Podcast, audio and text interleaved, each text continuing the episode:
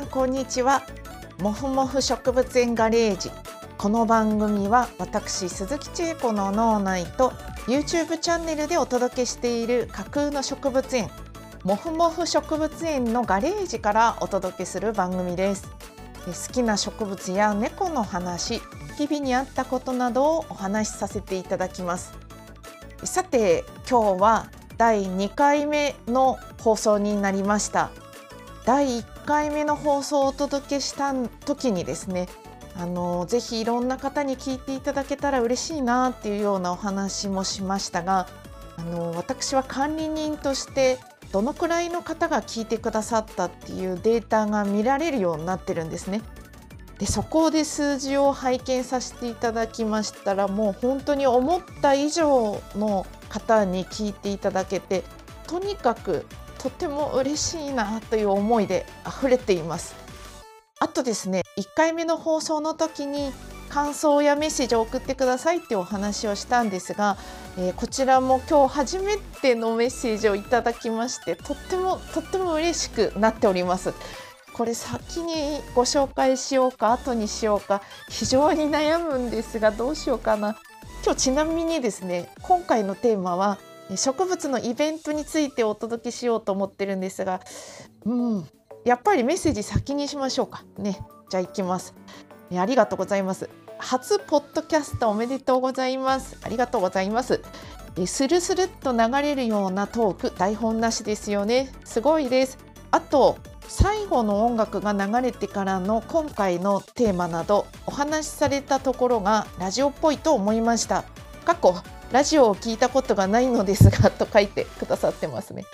えー、改めて植物歴がすごくて大先輩です。私もこの年になって新しいお友達が増えるとは思ってもいなかったのですごく幸せだな。それだけで植物の趣味始めてよかったとつくづく思います。えー、ラジオネームハワイアンさんにいただきました。ありがとうございます。メッセージすごく嬉しいです、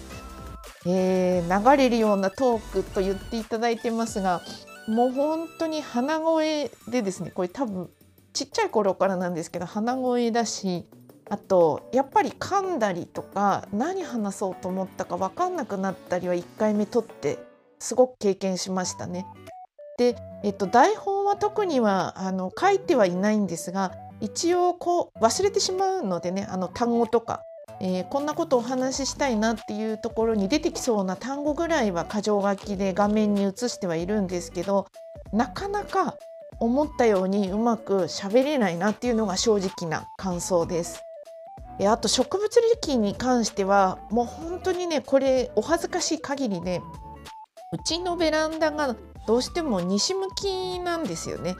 なので、えーと、もう必要条件な日光っていうのが圧倒的に足りない環境でのガーデニングだったのでこの歴が長いと言ってもやっぱり育たない植物とかあの枯れてしまう植物っていうのも多々経験しましてなかなかそんなにこう尊敬と言っていただけるような歴とはとてもとてもあの自分自身恐縮ではあるんですがやっぱり LED のねこの開発とかこの広まり方で新しく植物の楽しみ方を私も経験してるっていう感じなので是非あのそんなあのそんなそんなあのあれなので一緒に楽しんでいただけたら嬉しいです。あの私自身もあの皆さんからいただく情報っていうのが本当に結構頼りでして特に新しい植物のことなんかはね皆さんとの情報交換であこうかもしれないなとかあこれ私違うかもしれないっていうことが日々ありますのでそんなお話もしていただけたらとっても嬉しいです。はいで、えー、じゃあ今日はですね植物のイベントについてお話ししていこうと思うんですね。1回目の時にちょっと触れましたが、えー、9月18日月曜日祝日でしたがこの日は本当にこの植物界隈のイベントがオンパレードの日でした。このお話をちょっとさせていただきます。えまずですね、えー、私の知ってる範囲では4件のイベントがこの日に開催されていたんですが、えまずサボテンオークション通称サボークですね、えー、千葉県よん？四街道市ですね四街道市の方にある、えー、温室で栽培を行っているサボテンオークション日本さんの定期的に開かれているサボテンオークションがまずありました。これ朝行って集合時間があってその時までに来た人でくじ引きして入場の順番を決めるみたいな、あの、そのくじが割り箸でみんななんか割り箸何番だったって写真をよくツイッターとかに上げる恒例のイベントですね。えー、そして、えー、マナズマーケット、えー、YouTube のチャンネルのガーデニングの秘密 by マナズマナカ、ね。えー、マナカさんの、えー、経営されているマナズファーム所沢市にあるマナズファームさんで行われたマナズマーケットが開催されました。こちらは私も行ってまいりました、えー、マナカさんがもともと YouTube でもお話しされてていた感じではあるんですが所沢なんかでこう育成とか販売を行っていたのを一年発起して沖縄に移住されて栽培の方に力を入れたい未生の種からまいて育てる栽培に力を入れたいっていうことで移住されて、初のその未生の植物を持っていくから皆さん来てねっていうような、そういったイベントが開催されましたね。えそれから続いて秋のブロメリアフェスタ日本ブロメリア協会、えブロメリアっていう植物に限定されたえー、割と伝統あるイベントっていう認識があるんですがこちらも秋のブロメリアフェスタという名前で東京の方で開催されました。えー、そして最後にこれも皆さん大好きご存知大好きな、え、五反田ビッグバザール、えー、よく五反田 BB とか BB ってね略されます。正式名称を調べましたらサボテン多肉植物ビッグバザール。えー、国際多肉植物協会さんが主催されている。これも定期的に行われているイベント。この4つがなんと同じ日に開催だったんですよね。で行かれた方も非常に多く、えー、旧ツイッター現 X で、えー、見受けられましたがこれ本当結構ね何に行くって私もギリギリまで迷って朝も、まあ、ちょっとねあの今頭痛に悩んでるんですけどもその頭痛が強かったこともあってああこれ今日はどこのイベントに行こうかなって本当に出る直前まで悩んだ日でした。で、えー、迷った末に、まあ、いつも行ってはいるんですが五反田のそのビッグバザールの方にまず行ってみようと思ってうちからだと車で30分かかんないぐらいなのでまず近い五反田に行ってみて体調が大丈夫だったら、えー、前から一度行ってみたかったマナズファームさんに行ってみようと思って動いた日だったんですね。でたくさんちょっと痛み止めは飲んでしまったんですけれどもなんとかあの主人も一緒に来てくれてあのダメだったら運転変わるよって言ってくれた背景もあったので頑張ってその五反田の、えー、BB の方とえー、マナーズファームさんの方と両方はしごしていくことができた日でもあります。で最近五反田ビッグバザールはあの話題になっているのは会場が五反田の TOC というビルで開催されるんですがこのビル自体が非常に古い建物になってましてまあ多分その老朽化の面とか耐震のこととかを視野に入れてるんだと思うんですが建物が取り壊しになるっていうような話がもう1年ぐらい前から、えー、このビッグバザールにまつわる話としてきてで本来だとなんかそのもっと早いうちに TOC ではなくなるっていう話もあったんですが、えー、なんだかんだとあの期限がどんどん伸びてまして、えー、開催される前はこの間の9月18日が最後じゃないかっていう話もあったんですが開催してみたら、えー、次回11月19日と来年1月8日3月10日までは現在の TOC ビルで開催ということが発表になりましたのでまだまだ五反田の方に行くチャンスは残ってそうです。で今回行ってみてすごく感じたのはですねえーと、もともとがまあ、多肉植物とかサボテンっていうところを、えー、メインにした、えー、イベントだと思うんですがここ近年の流行りで違うものも結構こう目にする機会が増えてきて例えばビザールプランツでいうと漢木って言われてるジャンルっていうんですかね。これもまた難しい。漢木についてはちょっと私話したいことがあってまた次の機会でもねあの次かまた改めてかちょっとまだ未定ですが触れてみたいとは思ってるんですが漢木とかあとそうだな最近だとこの間あの入り口入ってすぐ小まりさんご夫妻にお会いしてですねわーって言ってすごい嬉しくなってわーってこう尻尾振った犬みたいに「こまりさん」とか言って入り口でずっとお話ししてしまったんですがその時にこまりさんが「千恵子さんが好きそうなのあったよ」って言って見せてくれたのがグラキリスの樹脂かな？ガラスかな？のちっちゃい置物だったんですよ。でえこんなのどこにあったの？ってあの聞いたらあっちにあったよって教えてくれてでその後実は探しに行ったんですけど見つからなくって、えー、じゃあもう帰っちゃった人もねいらっしゃるのでそういう方だったのかもしれないなと思ってたら後に合流したあのゆるぷさんとかあのディスコードって言ってこうワイワイワイお話しするグループを作ってくださってるんですけどその中のメンバーさんで初めましてだった通称サメさんが、えーとすごい優しい方でえわかんないんですか？じゃあ僕案内しますよって言ってその売り場まで連れてってくださってですねえー、これかわいいねとかあわこっちのこういうのもいいねとかってこうお付き合いいただきながら買ってきた記念のグッズになりましたがそんなミニチュアの雑貨とかあと自分で多分その発注されて作ったんだと思うんですけどエコバッグみたいなバッグみたいなのを販売している方もいらっしゃいましたし私はねこれ何と言ってもすごいすっごい嬉しかったのはマリモが売ってたんです。マリモ。マリモあかんこのお土産とか言って北海道土産でもうその昭和時代に一大ブームを巻き起こしたマリモですね。あのマリモがこう存在にあのー、座ってる位置よりちょっと低いぐらいのビールのケースをひっくり返したようなとこに例えば段ボールをバッと引いてザーって並べてるようなぐらいそのぐらい存在な感じで置かれていて、えー、誰か連れて帰ってみたいな文言が書いてあって案の定それにこうふらふらっと吸い寄せられて「あじゃあ私が連れて帰ります」とか言ってこう買って帰ってきたすごい楽しい思い出ですね。とやっぱり最近イベントに参加して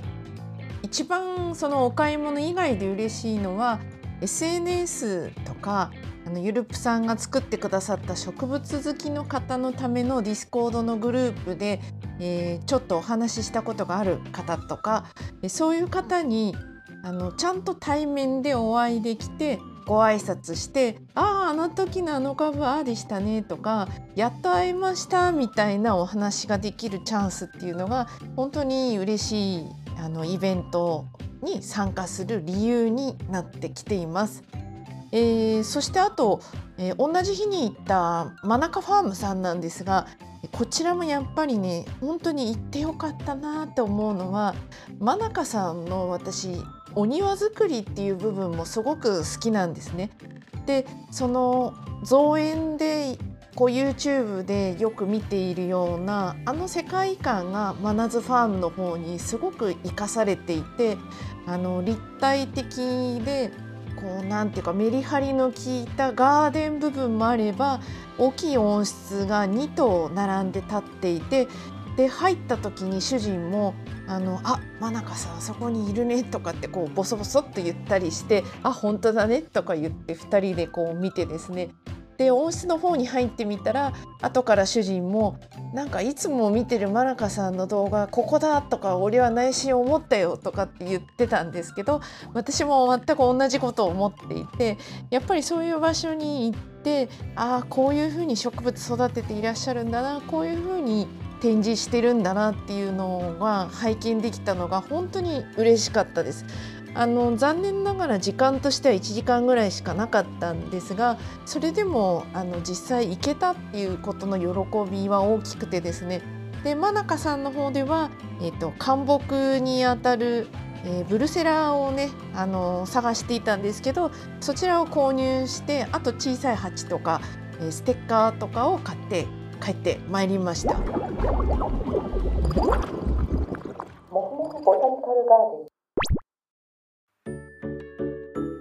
はい、えー、では後半部分はですねこれからの植物イベントについて、えー、ちょっとお伝えしていきたいと思います、えー、実はですねここの部分の録音を3回撮り直していてですねえーと、頑張ってこうちょっとお薬をね今飲んでる期間なのでどうしてもぼーっとしてしまって日常がうまくこう普段のように過ごせない期間の中でも、えー、ちょいちょい撮ってはいたんですがなかなかその編集までたどり着く前にどんどんどんどん週末が過ぎてしまってあの楽しみにしてた植物イベントもかなり終わってきてしまったんですね。なので、えー、改めてちょっと録音し直してるんですが、えー、近々ですと、えー、展示会が大きな展示会が幕張メッセの方で11日から13日、えー、ガーデンアウトドアエクスポっていう名前で開催されます。えー、あと私たちにこう関係あると言いますかね。こう販売系のイベントでいうと米山プランテーションの本店の方では21日22日に多肉植物のビッグフェアが控えていたりあとこの同じ10月22日日曜日は、え、皆さんおなじみの、え、カレーのアークさんで行われるボタノ市えこちらも開催予定です。非常に楽しみです。良質な未生株がたくさん集まるというふうに情報がもうすでに入ってきてますので、え、ちょっと頑張ってねチケットとかも初めて私はちょっとチャレンジして行ってみたいなと思っています。えー、あと続いてですね、えー、来ました。ついに来ました。ビッグイベント。東京ボタニカルミーティング3えー、略して TBM3 えー、モノグラフの堀口さんが主催されているイベント、えー、過去にはリトマンさん、えー、そして SSN バチのゆるぷさんが参加されていたということで注目のイベントだったんですが、えー、最近発表になりましてなんと大人気の YouTube チャンネル「趣味家」のお二人、えー、あと「あの日の演芸」の陽介さんもえー、今回から、えー、参加されるっていうことで発表になって非常にね本当に非常に楽しみなイベントになりましたが心配なのはこれ本当にチケット取れるかなっていうのが、えー、正直な感想です。もうちょっと行きたい方は頑張ってこれはもうねもう運というか努力というか頑張ってちょっとねチケット取るしかないですよね。うんまあ、チケットの販売日についても、えー、詳細がちょっとずつこう発表になっているようなのでぜひチェックしてみてください。あと今回のお話で、えー、メインであった五反田 BB こちら次回が11月の19日の日曜日、えー、速報では来年の1月8日3月10日も開催予定ということで情報が入ってきてます。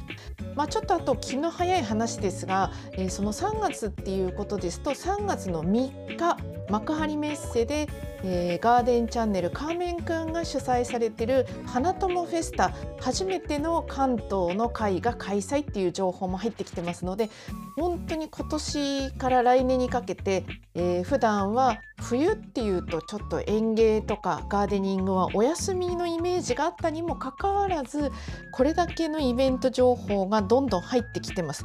で、えー、関東の情報だけではなくて関西とかあとは最近ですと東北とかもねどんどんイベント開催されてますのでこれから本当に非常に楽しみな秋冬っていうことでもう次に出てくるのは置き場問題、えー、そして LED の電気代問題この辺に頭を悩めつつも、まあ、結局買っちゃうんだろうなっていう気がしてますが、まあ、皆さん是非ね行かれるイベントの予定とかありましたら是非メッセージとかでも教えてください。楽しみにしています。みんな頑張ってチケット取りましょう。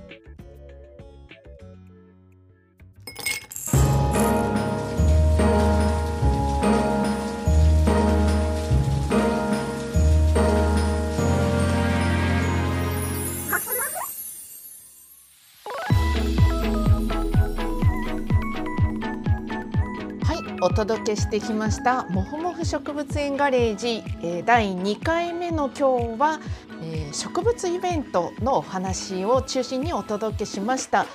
え、1回目からね2回目が1週間ぐらいでお届けしたいなっていうつもりでちょっといたんですけど、まあ、突発的に全く予想もしてなかった、えー、ちょっと頭痛の症状に悩まされましてまあ長い人生で考えたら1ヶ月ぐらいねお薬とか飲むのも仕方ないかなとも思ってはいるんですが